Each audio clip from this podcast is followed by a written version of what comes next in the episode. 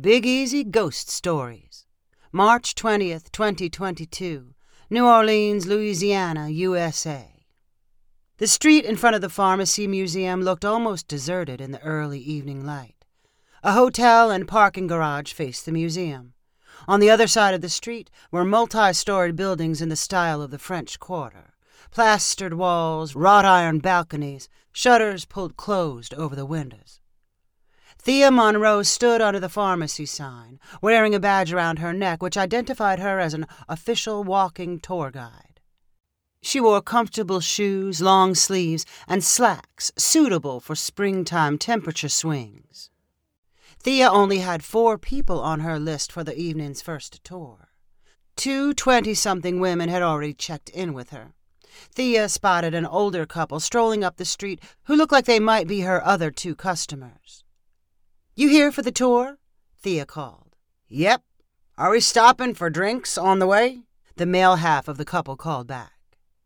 Thea ignored the question about drinks. Like many New Orleans tourists, the man likely had one too many already.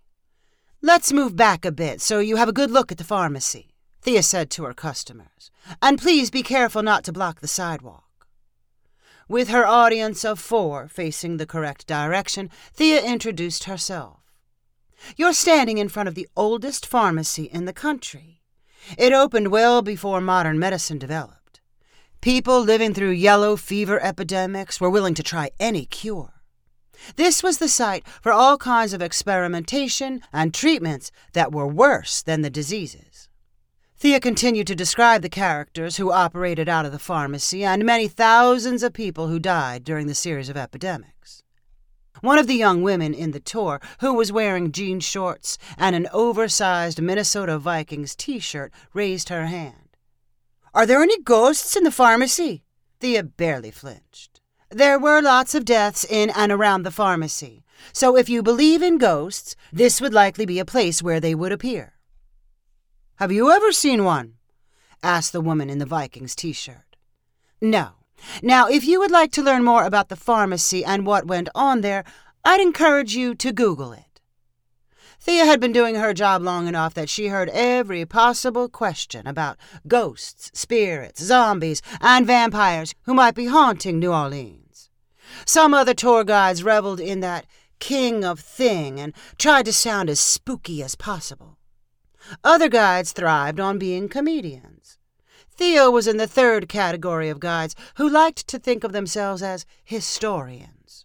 She never repeated anything she could not verify on the internet. The next stop on Thea's walking tour was a nearby building which had served as a jail and hospital for slaves. Many of them had yellow fever or other contagious diseases, said Thea, pointing to the bars on the windows. Any ghosts in there? Asked the woman in the Viking shirt. Again, it was a place where many people died, so if ghosts exist, it wouldn't surprise me if they were concentrated here. Jackson Square was a short walk away. Thea led her group into landscaped grounds facing the St. Louis Cathedral, probably the most recognizable spot in the city. After talking about the surrounding buildings, Thea described Louis Congo. He was an executioner, paid by the early government to hang criminals around the square. Congo was merciless and made many enemies. He was nearly beaten to death, Thea said matter of factly. As Thea spoke, another tour group of 25 people crowded nearby. Their guide, named Figgy, wore a bleached bone in her dreadlock hair, which was piled high on her head. Figgy gestured wildly about the victims of Louis Congo who still haunted the square. If you feel the hair stand up on the back of your neck, if you feel someone watching you and only moving in the shadows, you can be sure spirits are still here, looking for revenge on Louis Congo. Thea rolled her eyes and motioned for her small group of four to follow her out of the square. They marched across Bourbon Street and into a part of the French Quarter filled mostly with older residential houses. Thea stopped on a corner and pointed at a house with two stories. We are standing on what once was a graveyard. Before people knew better, they buried bodies underground. This land is below the river level, and when big rainstorms came, the bodies would rise up and float away. But not all of them. We're still discovering bodies in the ground. A few years ago, that house was digging for a pool when they uncovered part of the unmarked cemetery. As the tourists in the group gawked at the house, a local resident walked down the sidewalk with his dog. When he saw Thea, he gave her a sour look and said, Why do you have to be such a nuisance? I wish you would respect our privacy. All we're doing is standing on the street and talking, replied Thea. This is public property. We have as much of a right to be here as you do. The dog owner left in a huff, and Thea reassured her customers that they were doing nothing wrong. A narrated walking tour was a healthy way to learn about the city and enlarge their minds. Their next stop was across from Marie Laveau's house. She was famous in the early 1800s as a voodoo priestess and healer. Thea described the ceremonies she held behind her house and encouraged her group to read more about Marie's colorful life. The final stop on the tour was eight blocks away, but the night was so beautiful, Thea did not expect her customers to mind the walk. As they traipsed through the old streets in the fading light, Thea smelled newly bloomed spring flowers and heard the faint sounds of jazz from the clubs near Bourbon Street. Her group passed several others going in the opposite direction, probably to Marie Laveau's house. We are finally at the LaLaurie mansion, announced Thea, pointing to a hotel sized structure on the diagonal street corner. Tour groups clustered all around the building.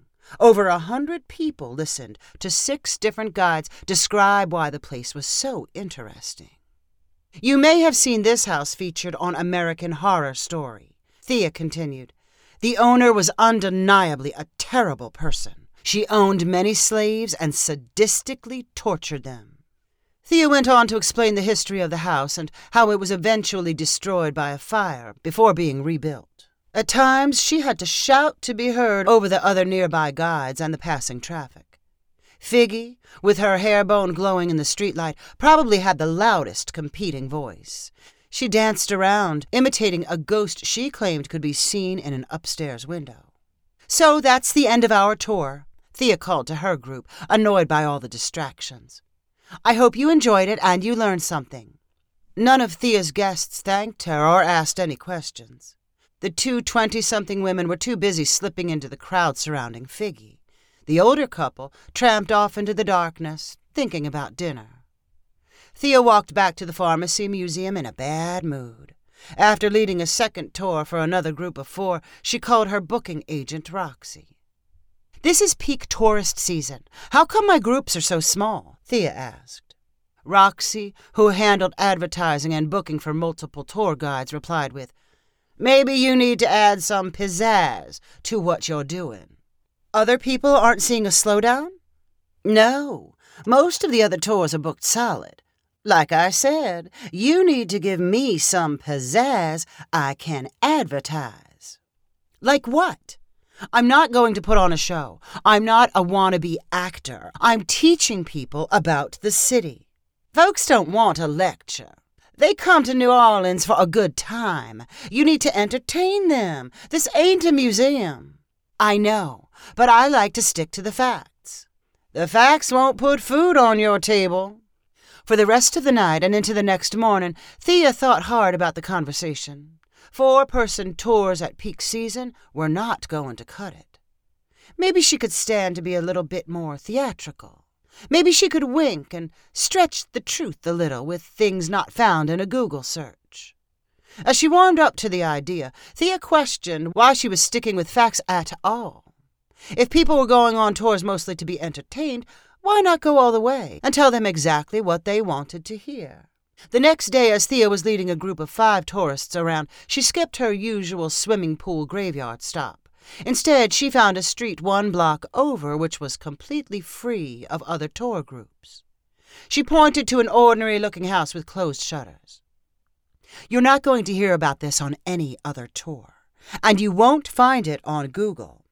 But this is the most haunted spot in New Orleans. Thea did her best imitation of Figgy's spooky voice as she continued.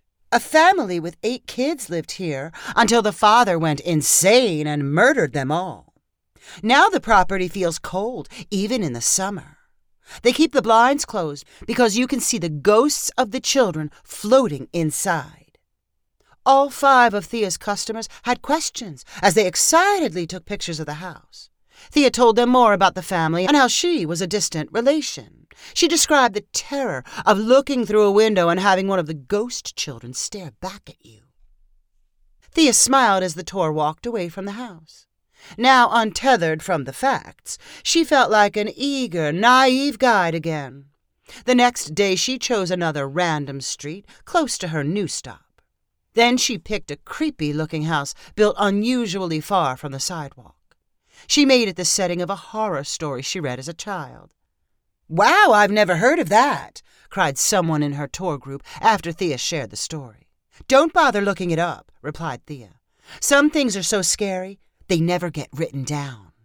Here in New Orleans, we still share them by word of mouth. The people on their tour were wild about the new spots, but acted bored when Thea dragged them to Marie Laveau's house and the LaLaurie mansion. Later that night, Thea called up Roxy. I want you to start advertising my tour as the city's forgotten, unwritten story, a story too shocking to be put in the history books. You decided to entertain the folks, huh? replied Roxy. If they want stories, I'll tell them stories. Within the next week, Thea completely abandoned her old route and was using all new, conveniently located stops. She would leave the old places to the other guides because she had new, chilling stories to tell. For her lucky customers, she uncovered the hidden world of magic and voodoo curses, which were still alive behind closed doors. She described witches, zombies, and vampires who divided the French Quarter into distinct territories. She disclosed the exact times you should avoid the streets if you did not want to be a victim. The size of Thea's groups doubled and then doubled again. She soon had to tell Roxy that 30 was the maximum she could handle. A group that large was only manageable because Thea had the new streets and stops to herself. I don't know what you're doing, but keep it up, Roxy told her. I've doubled your prices and you're still selling out. Word's getting around. Everything felt smooth until the beginning of May. During one early evening, Thea led a group to the spot she called the most haunted house in New Orleans. Standing in front of the house was a guide who Thea did not recognize. She overheard him describe the house using almost exactly her usual dialogue. Thea felt too amused and complimented to be threatened. She felt like the creator of a new phrase or meme which goes viral. People were copying her. It was a sure sign that she had done something right. She smiled to herself and wanted to tell her tour group exactly what was going on, but of course she had to keep it quiet. Even if Thea did not immediately realize her sticky situation, it was soon impossible to ignore. With each passing day, more and more copycat guides used her new stops and her stories. She no longer had the streets to herself. It got harder to squeeze her groups of thirty onto the sidewalk without overlapping with a copycat. Thea was not smiling about it any more. Thea's frustration reached a peak one muggy night when she walked to the most haunted house and found Figgy standing in front of a large crowd. Figgy put on a dramatic show, acting out the story Thea had invented. It was too much. Where did you hear that story? demanded Thea, ignoring the usual professional courtesy between guides. I heard it around, from different people, replied Figgy, with a smirk and shoulder shrug. Thea pointed her finger right at Figgy's forehead, directly below the bone sticking out of her hair.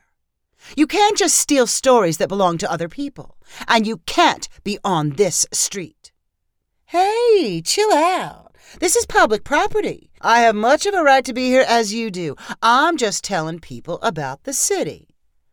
By that time, the tourists following Thea and Figgy had combined into a circle. Some of them held out their phone cameras as if anticipating a fight. Surely two dueling tour guides in New Orleans would make for an interesting video. Thea clenched her fists and wanted to scream that she had made it all up, and Figgy and all the other guides were stupidly passing off lies as facts. But what good would that do? Did she want to destroy her own business and reputation just to prove a point? What point was she proving? Thea lowered her hands and motioned for her group to join her on the other side of the street. Later that night, she called Roxy. It's been too good to be true. Now it's all crashing down. What's crashing? What's too good? asked Roxy. The tour. It's no good. I've got to switch it up. Don't tell me you're going back to the museum style. What would you think of a tour called Fact versus Fiction? I could tell both real stories and the fiction ones going around, then tell people which was which. Why would folks be interested in that? Because the truth will set them free. And trust me, most of the time, the real stories are a lot weirder than the invented ones. If you enjoyed this story, please rank it on the website 500ironicstories.com. Please subscribe on the website to get weekly updates as new stories are posted. And please share with friends using the convenient links available.